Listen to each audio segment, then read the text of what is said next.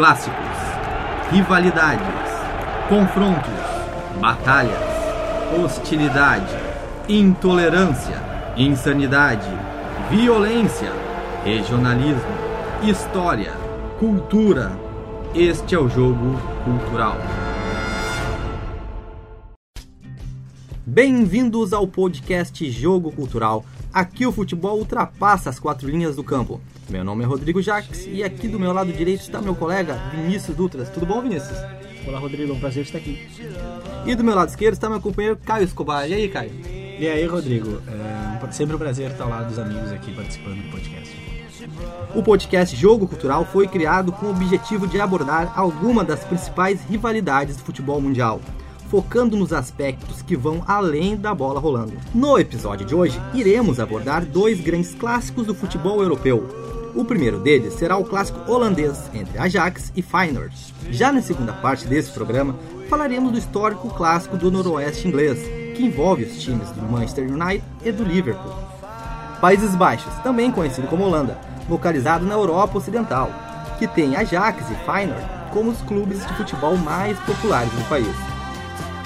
Agora, fazendo uma pequena apresentação dos clubes, começaremos com Ajax. Caio, como foi a criação do time Ajax? Hum, bom, Rodrigo, o Ajax foi fundado em mil oitocentos e noventa e quatro e naquela época se chamou primeiramente de Union. Em mil e novecentos, o clube passou a se chamar Ajax, que é o nome de um herói da mitologia grega. E os torcedores são conhecidos como Joden, que em holandês significa judeu, ou também chamados por filho dos deuses. E, localiza... e ele se localiza em Amsterdã, que é a capital da Holanda e centro turístico do país.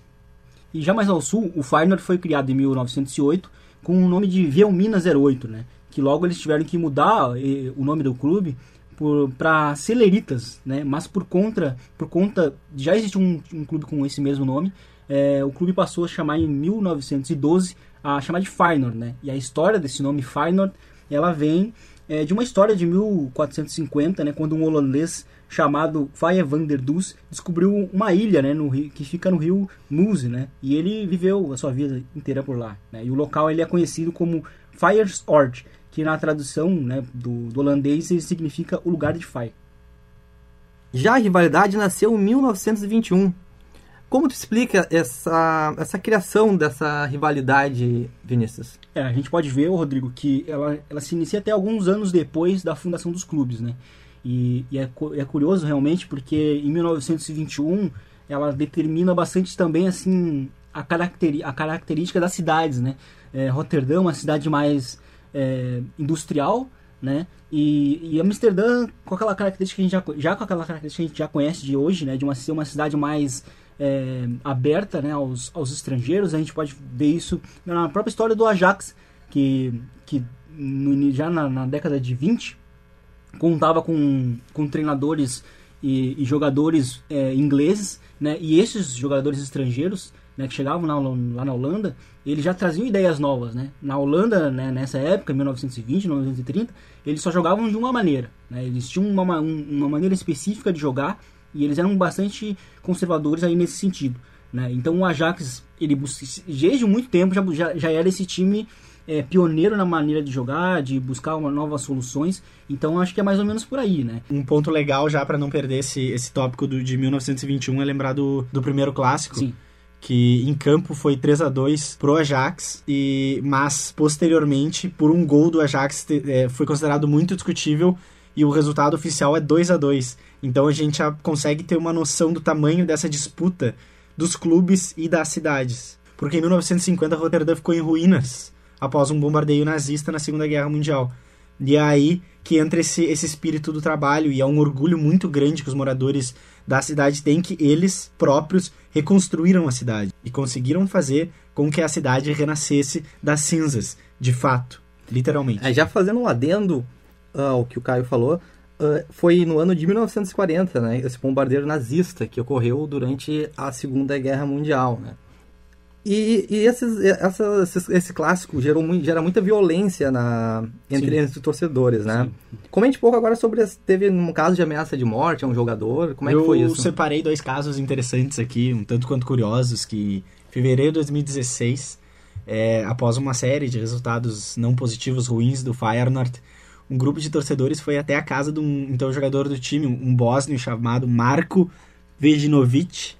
O mais curioso é que eles foram um domingo, às onze e meia da manhã, para frente da casa desse jogador ameaçar o jogador de morte. E no final terminaram ameaçando a família inteira dele. E, e aí ele, ele prontamente acionou a polícia, os torcedores fugiram, mas sete, em torno de sete torcedores já, já foram... Na época já haviam sido... É, já haviam sido entrevistados pela polícia. E eu separei um outro caso curioso, que é da, da batalha... Qual é o nome da batalha? De Beverwijk? Da bata- é, eu tenho problema com os nomes. É, os nomes holandeses são complicados. Da, Seria da mais ou menos isso. Batalha de Beverwijk. Como... É um jogo que aconteceu em mil novecentos e noventa e sete, né? Que é, os torcedores se encontraram numa estrada que estava em construção, dois grupos de hooligans, com em torno de cem torcedores cada um, e se encontraram simplesmente para brigar. Só que todos estavam armados, com facas, com tacos de beisebol, com barras de ferro, até com armas de choque e martelos. E foi basicamente uma batalha muito rápida e que terminou em uma morte de um torcedor do Ajax. E o que mais chamou atenção foi que os torcedores do Feyenoord, na verdade, saíram vitoriosos. Eles conseguiram aprisionar os torcedores do Ajax num canto, e aí todos os torcedores tiveram que correr ou brigar por suas vidas até mesmo. E o que mais chamou atenção foi que a batalha foi tão rápida e tão hábil, e, aqui, e eles eram praticamente é, brigadores profissionais, torcedores profissionais, que no momento que a polícia chegou, não tinha ninguém pra polícia prender. A batalha já tinha se dispersado, todo mundo já tinha se dispersado, a polícia simplesmente pôde é, pegar várias armas que foram utilizadas durante essa batalha. Esse clássico é tão acirrado que, a partir de dois mil e oito, apenas o mandante tinha o direito da torcida, né? Não, não havia mais torcida visitante, porque estava aumentando muito, né, os índices de violência na, entre, entre, entre Ajax e, e Feyenoord, e apenas a, a, partir de dois mil, a partir de dois mil e oito, então, que apenas o time mandante, né, tinha direito a, a ter a sua torcida, né? Então, a gente tem uma noção de como que esse clássico ele, ele é muito acirrado, ele, ele, ele realmente mexe com as duas cidades.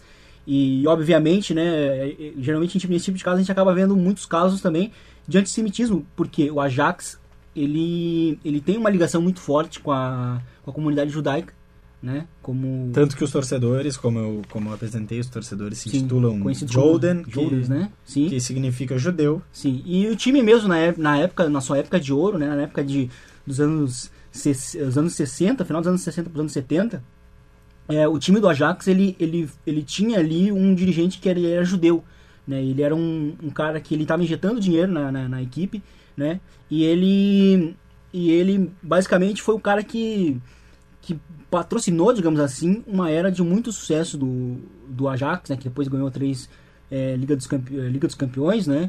E, e por conta disso, é, o time, né?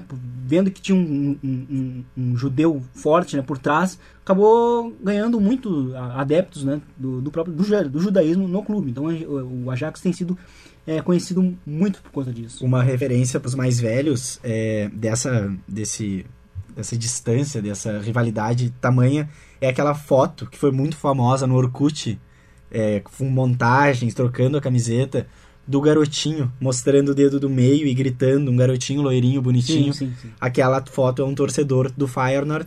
Inclusive, o irmão dele, né, acabou recebendo o nome de Feyenoord, né, no, na identidade, no caso.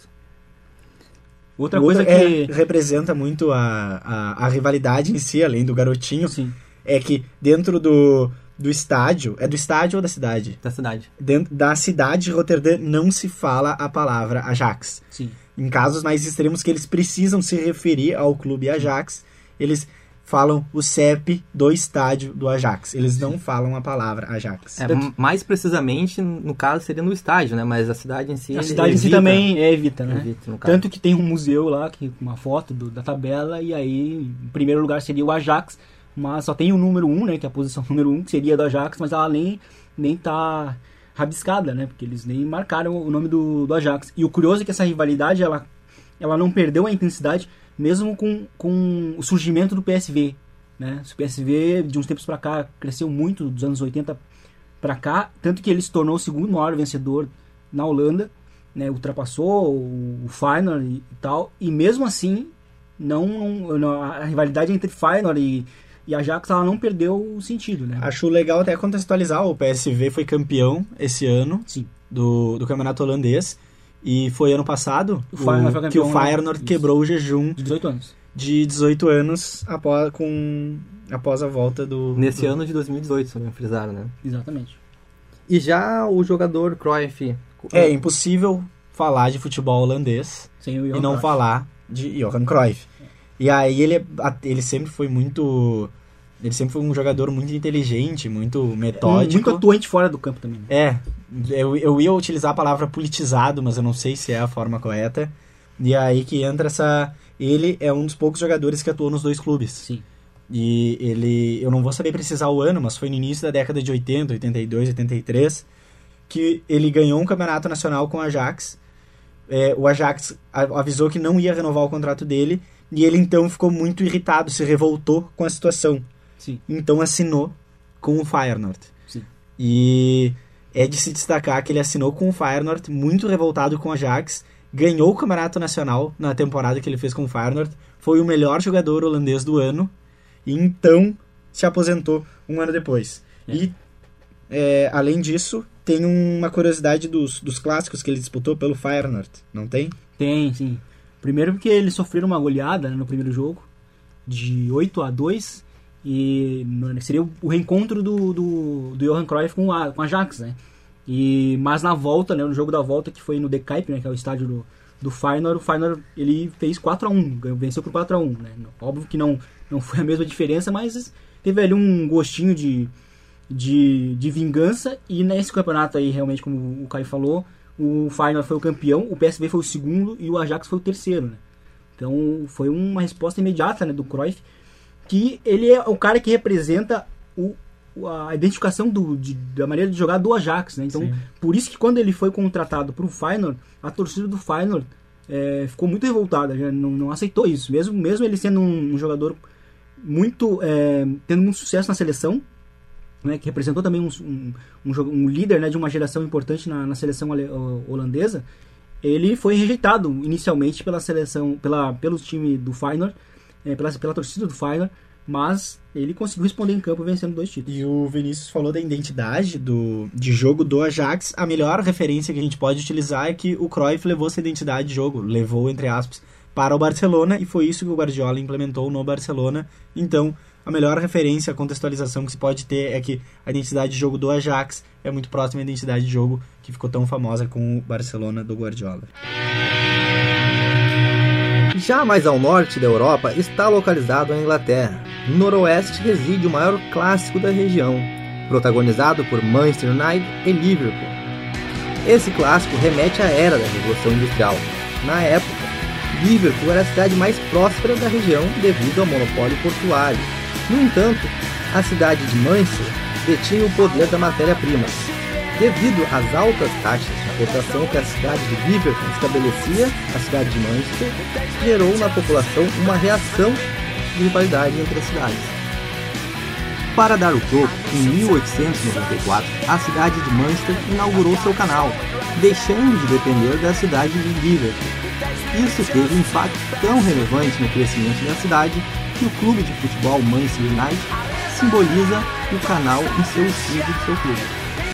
É, fazendo uma apresentação, né, dos times, o Manchester United ele foi fundado em mil oitocentos e setenta e oito, né, por trabalhadores é, ferroviários, e inicialmente ele se chamava Newton Heath, né, e, a, e as cores do, do clube inclusive eram bem diferentes, né, eram verde com amarelo, né, meio dourado assim, e, e apenas em mil novecentos e dois que o Manchester United começou a se chamar, né, Manchester United, e passou a usar uma curiosidade, é, existe, existe um movimento Do, no meio da torcida do Manchester United que tenta trazer de volta essa origem, não? Sim, é por conta é, eles, é um movimento contra os donos do clube, né? A família Glazer. Eles é um... fundaram, inclusive, um clube que disputa uma, uma divisão muito inferior da, do futebol inglês. Sim, exatamente. E tentam é... retrazer. Eles, eles ainda eles têm o nome de Manchester United, mas, não, mas com cores diferentes. que eu acho que são as cores do Newton Heath. Exatamente, são, são exatamente as mesmas cores, e é bem, é, bem, é bem comum encontrar os cachecóis dessas cores nos jogos do Manchester United. No Old Trafford, sim. No Old Trafford, isso. Né? E o time só se passou a chamar Manchester United mesmo em mil novecentos e dois e passou a adotar as cores que a gente vê hoje, né? que, é o, que são o vermelho, o branco e o preto, inspirados num time de rugby que se chamava Red Devils, né? Então por isso que... Os times, o mascote. Exato, o mascote. Então tudo, é muito curioso a gente ver, estudar, essa, essa, ter essa percepção do, dos escudos, porque como, como os escudos eles trazem a história, né? Na, na, na, na, em seus clubes. O Rodrigo falou agora do canal no escudo do Manchester, tem, tem, tem o diabinho, né, também no escudo do, do Manchester United, que tudo, tudo faz um pouquinho, faz um pouco de, de homenagem à história do clube, é bem bacana isso.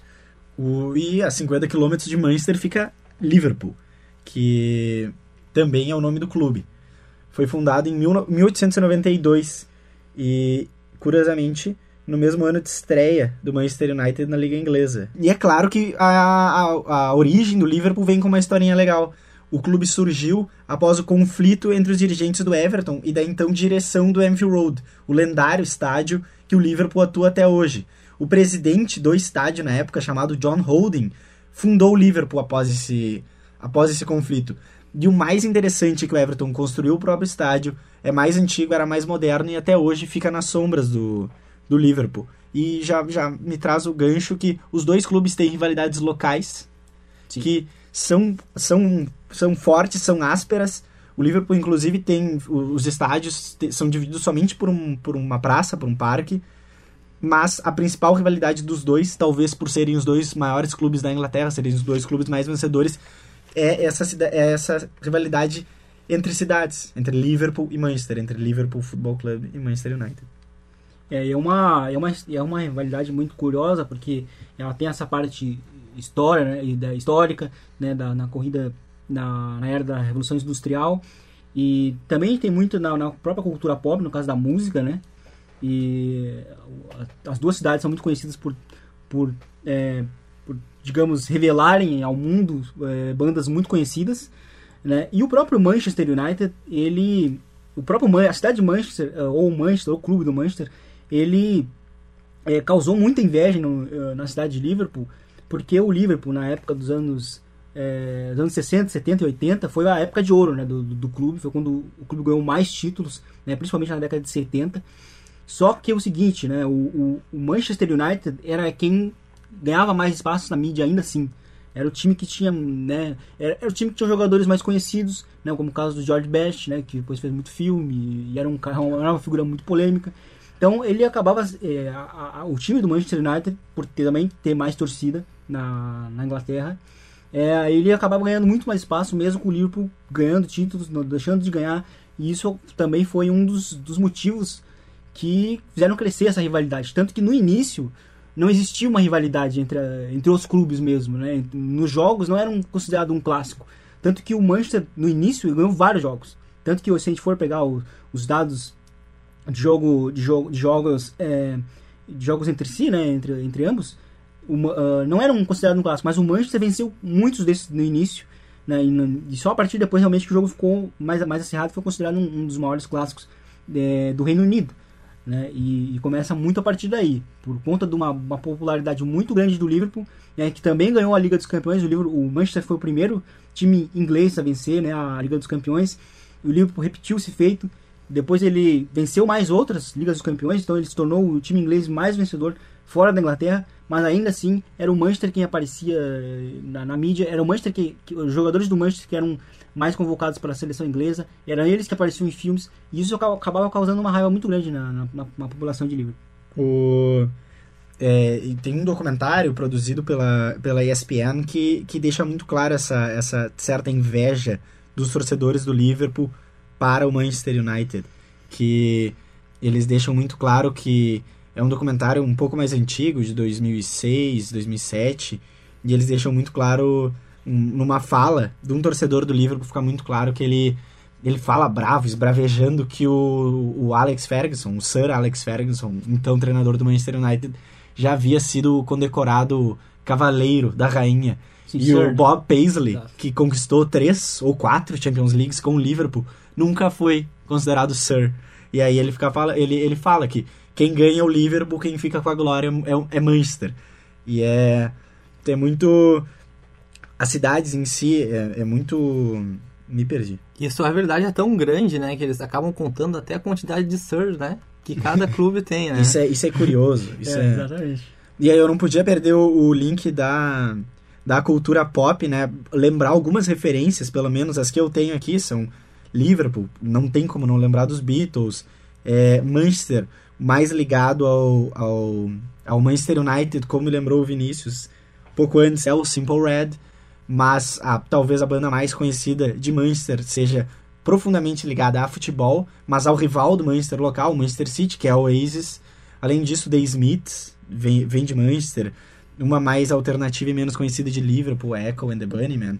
Então, é, são cidades muito ricas culturalmente e, e futebolisticamente, já que são os dois clubes mais vencedores do futebol inglês. Sim. Eles sempre ficam nessa trocação do clube mais vencedor. Do, do é, o e... Liverpool foi por, por, por algumas décadas, em é setenta e oitenta, o clube mais vencedor. Com a, com a... O futebol o inglês, se a gente for ver assim, os dados históricos, ele também ele é, ele é, muito, é muito cíclico também, né? Vai mudando quem é o, quem é o, o time da vez, né? O, a questão é que o, o Manchester United ele é o único clube inglês a ter a verdadeira tríplice coroa, né? Que é a, o campeonato, a Copa e a Champions League, né? O, o torneio europeu. E na campanha, né, da, da Copa, o Manchester United ele enfrentou o Liverpool, inclusive vencendo de virada no Old Trafford, né? Isso foi, aconteceu em mil novecentos e noventa e nove, e o, o Manchester United, ele também ele evitou, né, uma, uma tríplice coroa do Liverpool, ele teve presente, né, numa, numa, numa final de Copa e, e derrotou o Liverpool, então o Liverpool ele não venceu é, a tríplice coroa, né? Ele ficou só com o double, né, como eu chamo. Isso no, no final dos anos setenta, no prime, na primeira Champions League que o Liverpool ganhou, o Manchester United conseguiu impedir. Sim. E...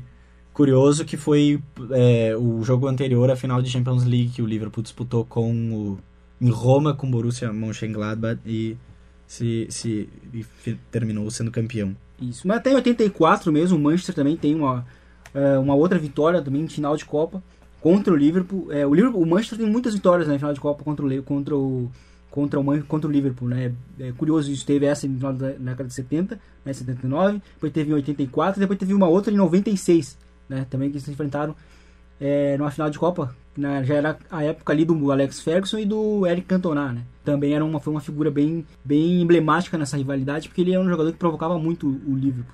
É, e os dois clubes, né, passaram por situações ruins, né, como o desastre, no, por exemplo, do avião de Manchester. mil novecentos e cinquenta e oito, exatamente. Os, e o desastre... Os do, e, exato. E teve o desastre também do, do desastre de Hillsborough, né, que foi no final da década de oitenta, E, e o e, é, infelizmente... é importante destacar que o desastre do Manchester United é um desastre aéreo. Sim. Que o avião do clube caiu e muitos jogadores morreram, uma geração é considerada uma das melhores gerações da história do Manchester United morreu, e os desastres do Liverpool são principalmente ligados a hooliganismo e violência de torcedores e violência policial também, como é o caso de Hillsborough, que emociona as pessoas até hoje em dia, até hoje eles são homenageados.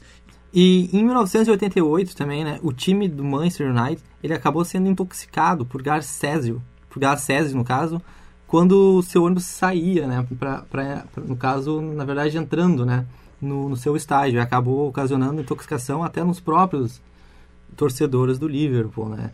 Aí tu vê que é uma, é uma rivalidade muito acentuada. É uma época, essa, essa é a época dos desastres do Liverpool também, é próxima, é uma época que é, se relacionava muito...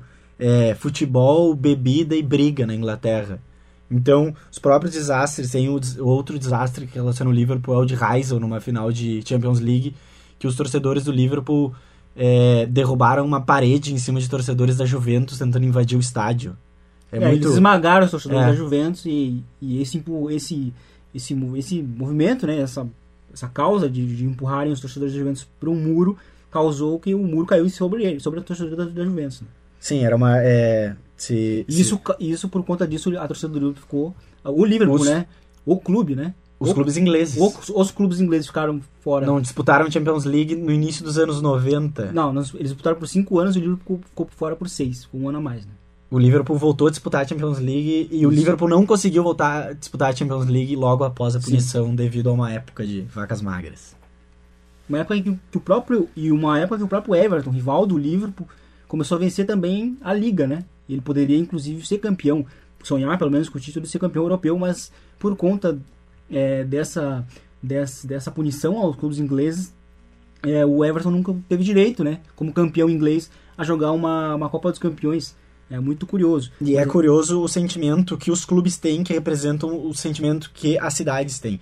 Hoje tarde eu estava vendo um documentário sobre grandes jogadores da, da Premier League, que é o campeonato inglês, e eles estavam, e o Michael Owen, um jogador lendário do Liverpool no final dos anos noventa e, e início dos anos dois mil, estava relatando como que naquela época o Liverpool era um time mediano e não conseguia disputar pelo topo do, do campeonato inglês, e como os jogadores mesmo e os torcedores não conseguiam compreender como que o Liverpool não era a força dominante e não era o melhor time, porque é um time acostumado ao topo.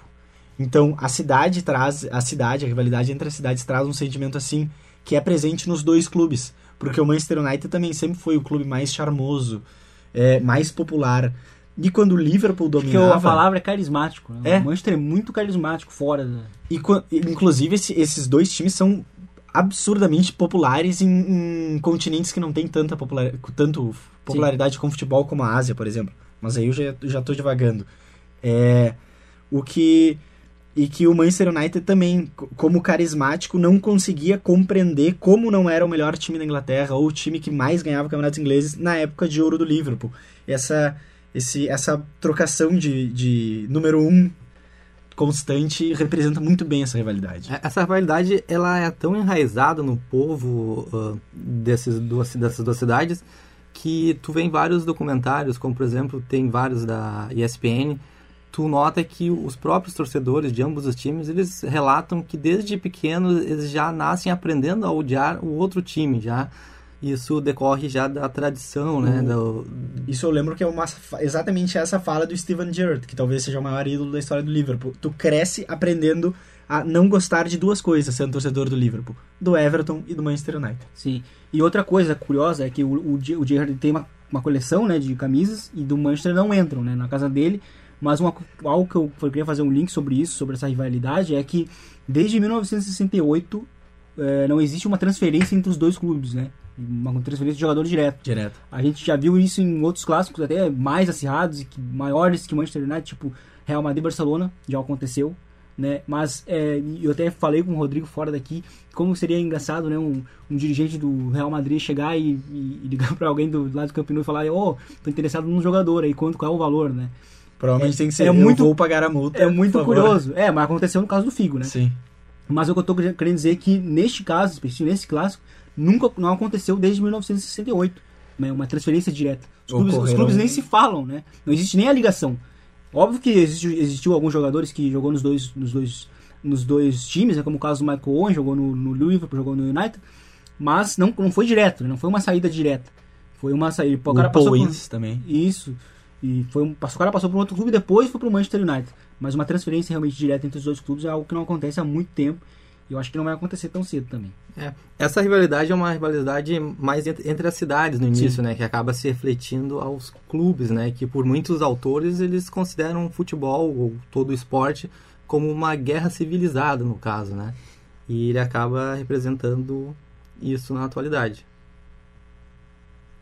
A gente consegue fazer uma relação muito, muito clara entre Liverpool e Manchester United e Ajax e Feyenoord. Porque são disputas entre cidades distintas. É, trabalho e arte, as cidades, as cidades da matéria-prima, a cidade de exportação do porto.